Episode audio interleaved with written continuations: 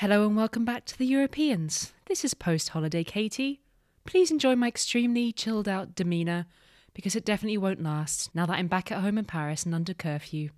Dominic Kraemer, how are you doing? I'm fine, thanks. But did you do that thing that the Dutch king and queen did where you went on holiday very controversially the day the lockdown started? to be fair, I didn't know the lockdown was coming when it was indeed announced that evening. And it was a bit awkward because we were staying in this very nice little village in uh, Brittany. And I feel like they thought we were like germy Parisians coming in to like infect the village. Awkward. But was it lovely? It was lovely. Yeah, I just clambered over the rocks in Brittany in northwest France for a few days and um, ate a lot of seafood and generally had a lovely time. Having said that, it has been quite an extreme week. There's been some good stuff and bad stuff. I'm afraid I've got some bad news for you. Oh. You know that lovely prize that we won a couple of years ago, the Spinelli Prize? Yeah. And they gave us that big certificate in a frame. Yeah. There's no easy way to tell you this, but um, it's covered in human excrement. Why? because a sewage pipe burst in our basement and it got into all of the stuff that I was storing down there. So most of my stuff is covered with shit. That's disgusting. But also, why was the certificate not on display? You, I don't think, have seen it physically, but it was absolutely massive and it felt really boastful having it covering essentially half a wall in my very small Parisian apartment. Um, so I just kind of like awkwardly stashed it down there, and now I regret that deeply. That's dreadful. Did the excrement get through the glass of the frame? No, so I could wipe it down, but we'd all know where it had been. Don't really know what to do with it. How are you? I'm fine. Uh, I I had been really crazy busy as I had been complaining about for a few weeks, and now my schedule is looking rather empty again uh, once more due to uh, our partial lockdown here in the Netherlands and all the uncertainty that that brings. But it has given me time to get really angry um, at a few things this week. Actually, mainly the thing I got really angry at was this bill that's coming up in the European Parliament that might make it illegal for vegan and vegetarian meat replacement companies to call their products vegan burgers or vegan sausages. Oh, yeah. I vaguely saw you tweeting about this from the beach, and then I put my phone away because I didn't care. Tell me about it. What's going on? So, there's a law that is going to get a vote uh, sometime this week in the European Parliament that's supported by the meat lobby, who say that it's really confusing to customers if you call these things veggie burgers or vegan burgers or vegan cheese or yogurt style, that that's really confusing. Um, and therefore, they shouldn't be allowed to have any of those names. It's a kind of appropriation of meat. What is going on? Why is this stupid legislation being prioritized? And uh, apparently, it has a chance of passing, and it makes me very angry. Anyway, let's calm down. Just before we move on, what are we supposed to call them if they're not called burgers? The suggestion is discs and tubes. Veggie discs. Veggie discs. Delicious. Good. I'm glad that our uh, lawmakers are prioritising the things that matter. Yeah, just when the EU is meant to be doing this farm to fork initiative, encouraging meat replacement and uh, organic food. Anyway, Anyway. we have a nice calming episode coming up. We're going to be speaking to Alexander Drechsel, long-time friend of the podcast. He's an EU interpreter and a self-professed language nerd, and that's why we wanted him to come on the show uh, to talk to us about the weirdness that is EU English. Yes, the English language has morphed into having its own kind of Euro dialect due to the melange of all those foreign languages that come together in the European institutions. We're talking about it in part because news came out recently that the European Public Prosecutor's Office have announced that they're going to be becoming an English language only office. News that obviously ruffled some feathers, especially in France. So, we'll be talking to Alexander about whether or not this is the best way to deal with the language challenges provided by our, our multilingual continent or not. But first,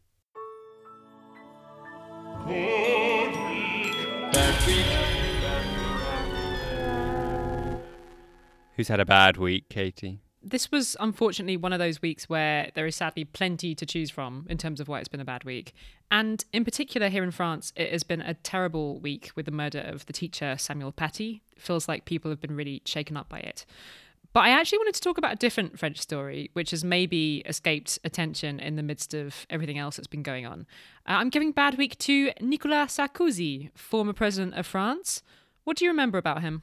Uh, oh, not that much. It was before I was that interested in European politics. Uh, Carla Bruni. Yeah, married to the supermodel, Carla Bruni. He kind of had a bit of the Tony Blair vibe about him. Uh, and that he was kind of permatanned, yes, I guess, and sort of blingy.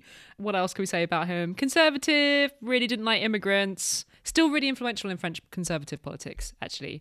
Um, but one of the things you possibly didn't know about him is that he's been accused of secretly receiving 50 million euros from Colonel Gaddafi, the late Libyan dictator. Who Blair was also a friend of, yeah?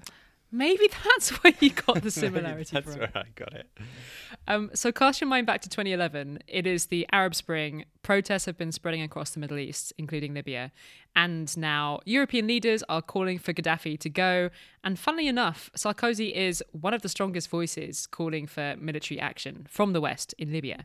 And at that point, Gaddafi's son says something weird. Uh, he comes out to international media and he basically says, Well, if Sarkozy doesn't like us, then I think he should give all that money back. At which point, everyone is like, what money?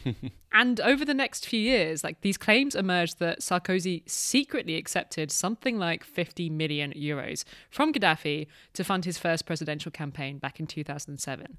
Now, I should say straight away that Sarkozy totally denies any wrongdoing. But what happened this week is that investigators formally placed him under investigation for criminal association, which basically means they think there's enough evidence for the investigation to move forward and maybe eventually go to trial. Um, and he's already been put under formal investigation for a bunch of other charges, like benefiting from embezzlement and illegal campaign financing. So, this is yet another blow. Is it illegal to get campaign financing from abroad in France, like it is in America? Uh, yes. And what's the evidence against Sarkozy? Well, this is the thing. Like, there isn't really that much concrete evidence, or at least, like, not anything that's being talked about publicly. And this is the thing about Sarkozy, and one of the reasons why this investigation has become so complicated and sprawling. It's just like nothing seems to stick to him, you know? So there's been this constant stream of news stories over recent years saying things like, a person close to Sarkozy is being investigated over a suspicious payment that they received via a bank account in the Bahamas. Or th- literally things like a businessman claims that he delivered suitcases stuffed with cash to Sarkozy's campaign chief. It's things like that. But like I say, I mean, Sarkozy says that everything he did in office was absolutely above board, and he said he was stupefied by this latest decision to put him formally under investigation. Uh, he put this statement on his Facebook page saying, If I was allowed, I would release the transcript of what I told the police, and then you'd all see how innocent I am. And yet, he has found himself caught up in this incredibly tangly web of court cases since he left office, um, along with the claim that the Libyans gave him millions for his first election campaign. There's also been claims that his second election campaign was illegally financed. And uh, yeah, I just think it's quite an astonishing number of court cases for the former president of one of the apparently most stable democracies in the world, supposedly, uh, to be involved in. And I think if he was a politician from the Anglophone world, we'd all be glued to this story and like following it with popcorn. So I just wanted to give it a little bit of airtime today. Sounds like a piling up of juicy scandals. I shouldn't enjoy it, but uh, we have to kill our kicks somewhere today. It's a nice distraction from some other potential scandals on the other side of the Atlantic. Anyway, we're not talking about that. What are we talking about? Who's had a good week? Good week goes to the Swedish military because it looks like their parliament is going to vote to approve a 40% rise in military spending by 2025. Hmm. It's a lot, but it doesn't come out of nowhere. Um, according to Forbes, they have been steadily increasing their spending since 2014, prompted by Russia's annexation of Crimea. But the rise in spending is pretty rapid. If this bill is approved, spending will be 85% higher in 2025 than it was in 2014. Why are they doing this? I do have a bit of a hunch. Does it involve our friends to the east in Russia? Yes, well done. Well guessed, Katie. Thanks. Um, yeah, well, following the Cold War, Sweden dramatically cut its military spending. I guess they thought, mm, we don't need any of those bombs and guns anymore, do we? But yeah, in the last 10 to 15 years, Russia has been more and more aggressive in places like Georgia and Ukraine, and also in the Baltic Sea, which Sweden sits on. The Swedish defense minister put it by saying, We have a situation where the Russian side is willing to use military means to achieve political goals. Based on that, we have a new geopolitical security situation to deal with. so, what is this money going to get spent on? It's going to be spent on all the different parts of the military, um, which are going to be strengthened. They're getting a fifth submarine, they're getting lots of weapon upgrades, a third army brigade, and the forces will grow from 60,000 to 90,000. Uh, and actually, I just listened to an interview on Radio Sweden with a former head of the Swedish Defence University. I know how to have fun on a Monday evening. and he said that the idea with this increase in spending isn't that Sweden would be able to beat Russia in an all out war. That's kind of unrealistic. But the idea is that they would be able to defend themselves for up to three months whilst they wait for backup. Probably, hopefully, from NATO, even though Sweden aren't actually members of NATO, which Oh, people yeah. might forget.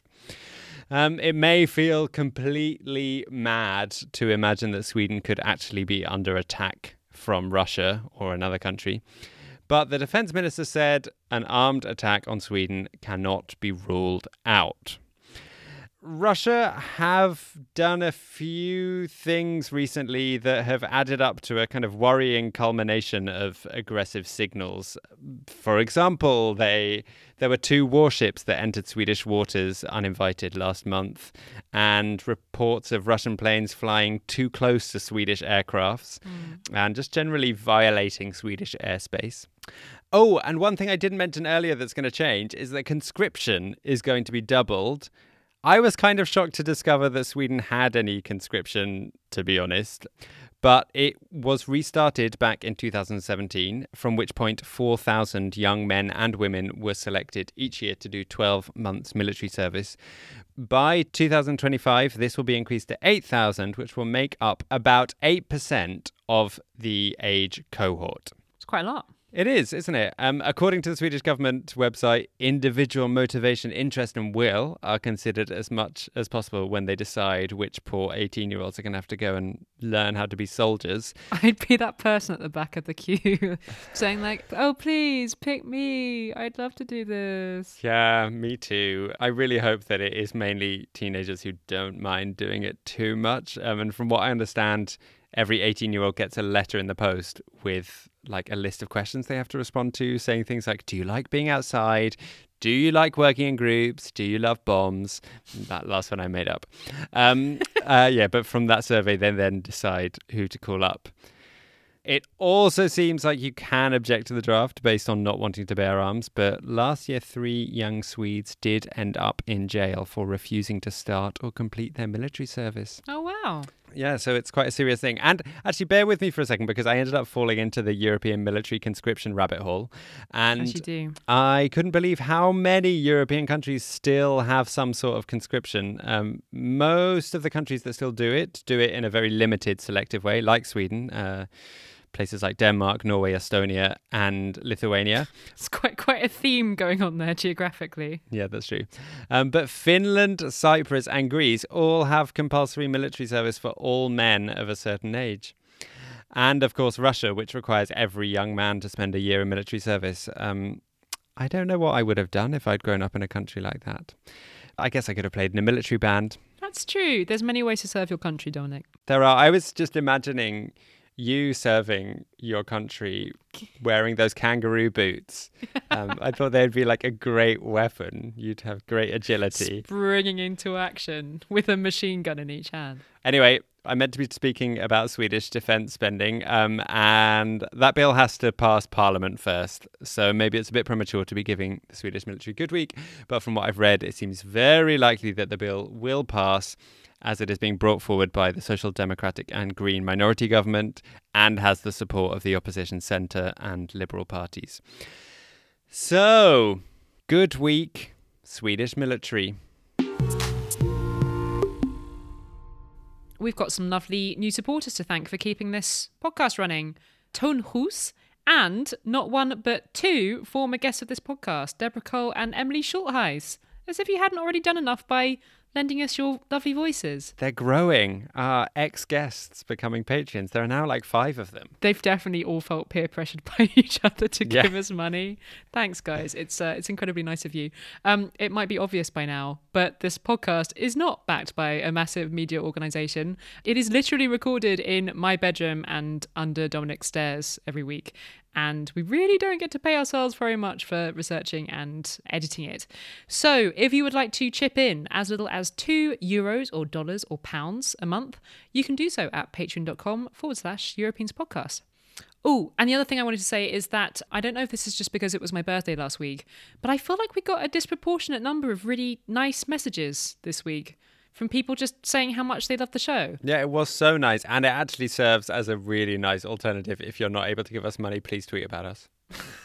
you may have also noticed we don't have a professional marketing team behind this podcast.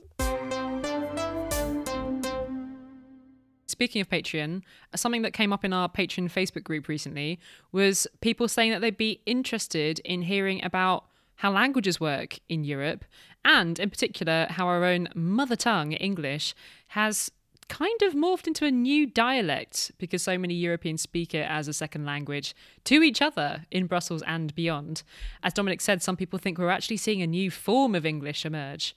And as he said at the beginning of the show, um, another very interesting development on the linguistic front that caught our eye recently is that the new EU Prosecutor's Office that's going to open in November is going to have English only as its working language, much to the annoyance of some French diplomats who, as we know, are very protective of uh, Europe as a sort of multilingual place to work. We knew exactly who the right person to talk about all of this stuff was. Alexander Drechsel is a conference interpreter in the Brussels bubble. He works at the European Commission. He is also an amazing supporter of this podcast and podcasts himself about all things linguistic. So we gave him a ring in the belly of the EU beast, among other things, to get a lesson in how to speak EU English.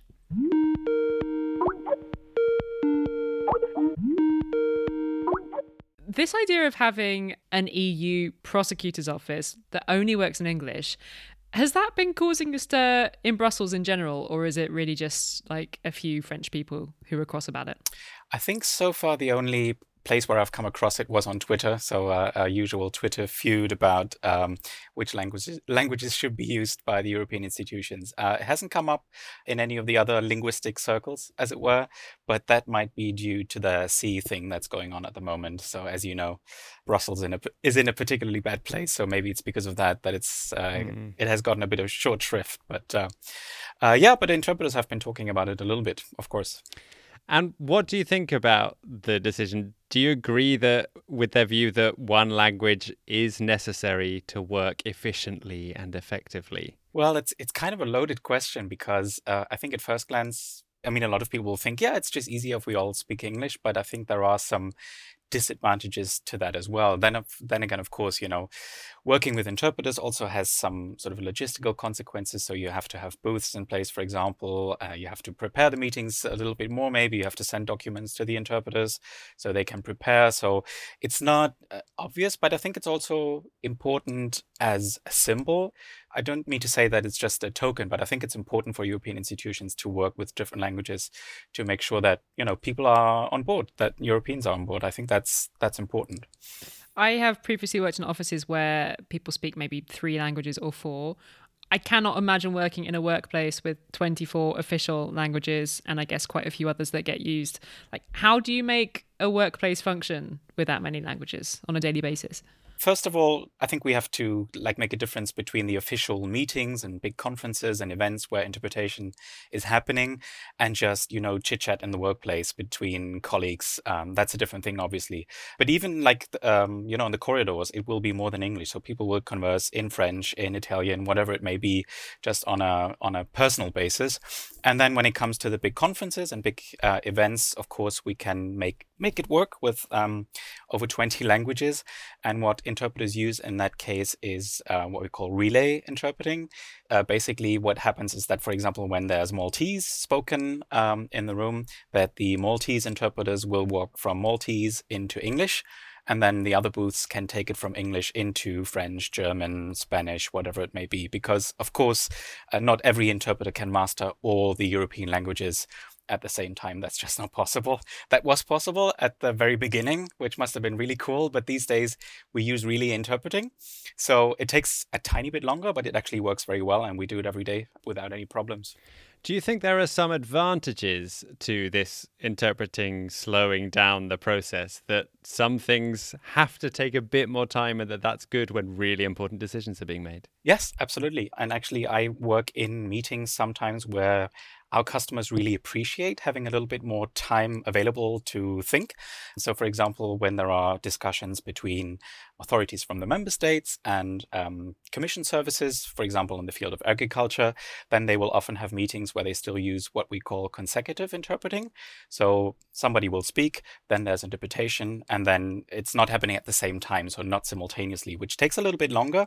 But again, people appreciate it. And even if they speak both languages, they'll kind of double check whether the message got across and then they will hear their counterpart twice as well. So they hear the message twice and will have the chance to reflect a little bit more. So it's actually something that people really appreciate and they will even insist on us doing it that way even if it takes a little bit longer there's quite a lot of speculation at the moment about what is going to happen to languages in the EU next year after Britain properly leaves. And I think probably in France, it's fair to say there were quite a lot of people hoping that it might become a less Anglophone place after Brexit. but I'm wondering if actually it's more likely to become the opposite of that and that English might feel like a more neutral language because it's most people's second language. Yes, I think that is already the case, actually. I think that that has happened maybe not a long time ago, but certainly several years ago. So the what we call the Big Bang from a linguistic point of view, I think was the Big Bang enlargement in 2004 when a lot of new countries joined the EU. And those countries were countries that were less francophone, I guess, and where English was definitely the, the most important quote unquote foreign language. So that was a big change. And a lot of my colleagues who have been around for a long time really did notice the change that occurred.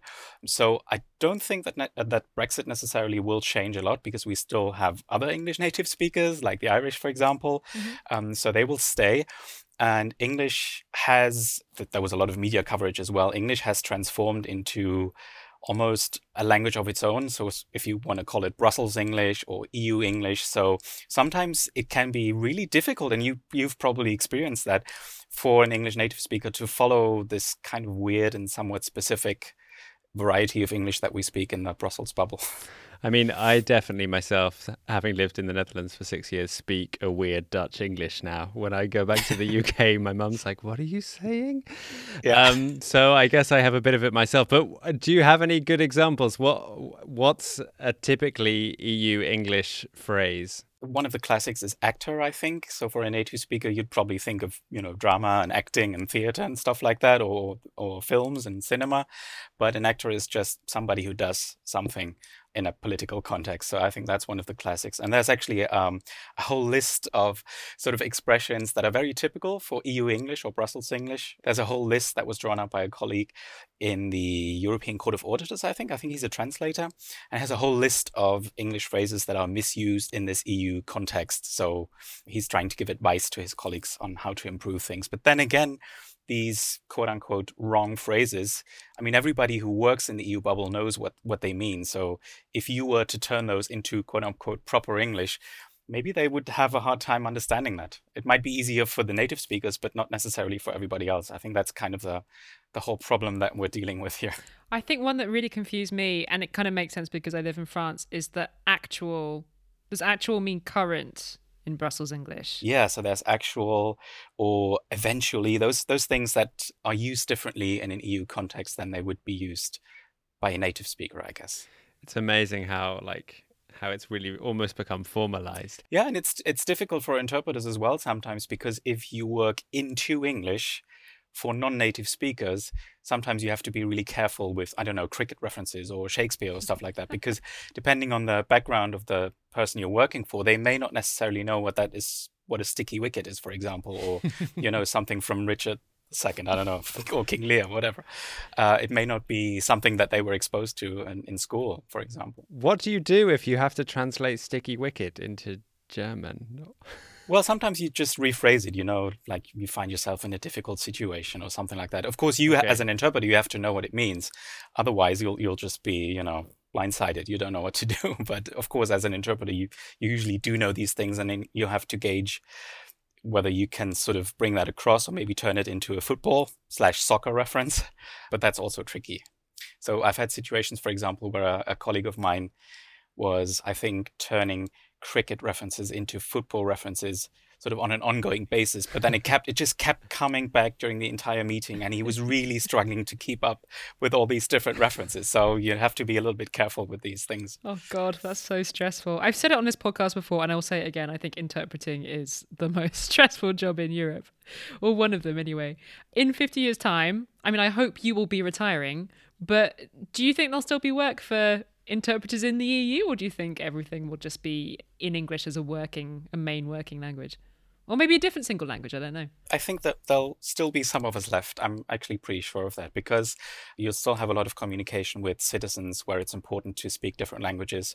So I don't think we'll be out of a job. Although I like to say when I talk to other interpreters is that the big influence of English is probably sort of a bigger threat for our profession than you know artificial intelligence and other technical developments. So that's something that we sh- that we're also keeping a very close eye on. While we've got you here, um, I was wondering if we could quickly talk about a pretty huge German language story that uh, hit the news last week. Uh, I'm talking about the draft bill that was presented by the Justice Ministry in Germany containing the feminine form of plural nouns instead of the more commonly used masculine form of plural nouns. This grammatical device led to the bill being rejected by the Interior Ministry. For the non Germans here, I was wondering if you could tell us just how radical a move that was for the Justice Ministry to put in the feminine version of these plural nouns. To give you an English example, if you can't imagine what I'm talking about because I'm terrible at grammar, um, it would be like using actresses, a group of actresses, instead of a group of actors, I believe. I was really happy to see that. I don't know if it was the idea of the Minister of Justice, whether she sort of came up with the idea and told her services, you know, why don't you do this all in, you know, using the feminine uh, version of words? Obviously, sort of the standard approach in German lawmaking, I think, is that you would just use the masculine form and just assume that this would also include women. And in this particular case, I think the Ministry of the Interior said, yeah, but you know, if you just use the feminine form, that might be against the constitution because, you know, that might mean that this only applies to women, which of course is nonsense because if you just turn it upside down, then of course it's understood that it applies to everybody, which kind of shows the whole nonsense. But um, yeah, to me, it was a very interesting initiative and, and just a very good signal and a good sort of starter for a conversation. And I, I hope to see more discussion on how we can, yeah, just make the language more inclusive.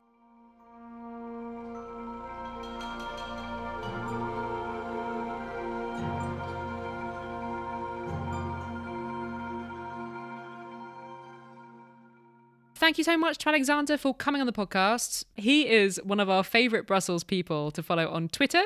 You can follow him there at a Drechsel. And funnily enough, he is appearing at the European Festival of Political Rhetoric on November 18th in a debate called Do We Still Need English in Brussels? It's almost like we planned this, Dominic. Hmm. We didn't. Also, thank you to Britta Shell, our patron supporter, who asked for us to talk about this. Uh, it was a really nice idea.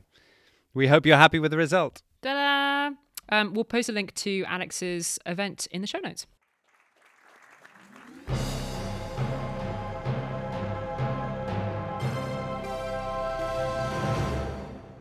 Remember when you said we should get rid of this segment a few weeks ago, Katie, because isolation was over? Famous last words. I did warn you. Uh, anyway, what have you been reading on your lovely holiday or watching or listening to? Um, I have been listening to a very lovely audiobook to go to sleep.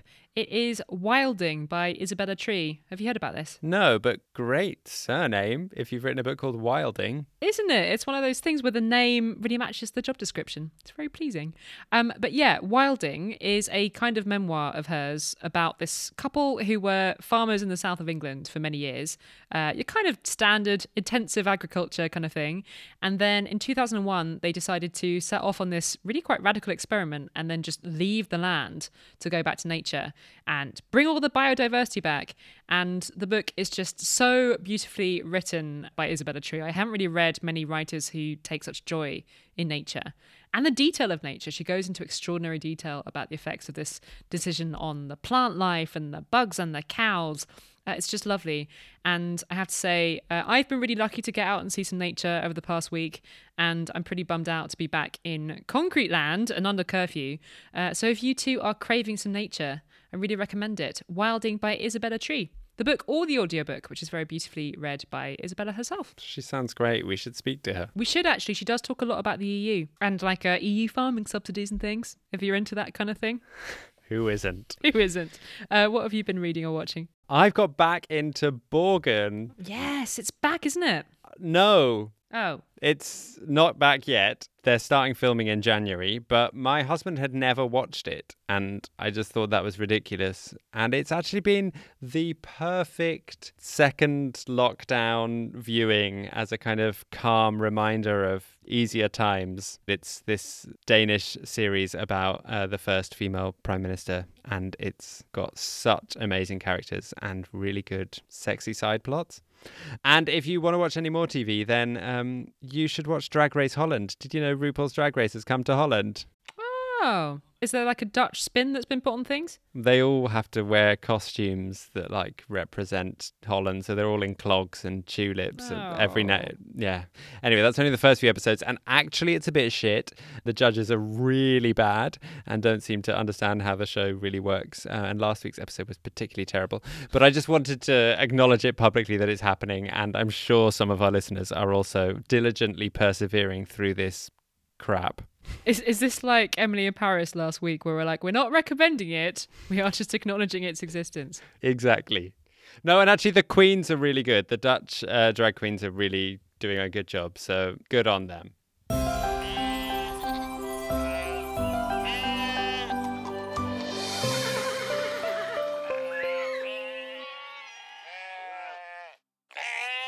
This week's happy ending was sent to me by one of our patrons in Australia. Thanks, Justin Paul. I love it when people send me happy stories. Keep them coming. Um, it's a story reported on by one of your colleagues at AFP, in fact, Katie. Oh, yeah. And it's the story of two Croatian nuns from two different but equally religious parts of the very Catholic country. Marita was 18 years old when she joined a convent on her home island of Korčula. Fanny was a bit older when she joined a different convent, 23 years old, after having worked in a factory. But the two met at a training event for young nuns and flash forward to the present day, about 18 years later, and the two are living together as a couple, totally in love, and are the stars of a documentary about how they both overcame the obvious barriers about living as openly gay women and being nuns and all. They are no longer nuns, but they have kept their faith and they hope that their story will inspire others to follow their hearts. Marita said to your AFP colleague, Katie, that the motto of my order was veritas, which means truth in Latin. Eventually, I decided to be honest to myself and to God, who is love. I thought that was really nice. And yeah, their story's been turned into a documentary which is rather brilliantly titled Nun of Your Business. Oh, I see what they did there. Yeah, maybe coming to a screen near you sometime. That's all for this week. We'll be back next week. No idea what we'll be talking about, uh, but something interesting will no doubt happen, and we will be here to discuss it as always. In the meantime, you can read Dominic's tweets about veggie burgers or discs or whatever we're supposed to call them at Europeans Pod. On Instagram, you can see a picture of me sitting smugly on a rock in Brittany at Europeans Podcast, and we're on Facebook as well. If you just type in the Europeans Podcast, you'll find us. If we reach a certain number of followers on Instagram, will you promise to post a picture of the poo covered uh, certificate? I feel like they might take our prize away. It's not really a sign of respect, is it? Oh, I guess not. Anyway, thanks for listening, everyone. Uh, really nice that you're still listening. Uh, go and tell your friends about us and have a good week and stay safe. À la prochaine!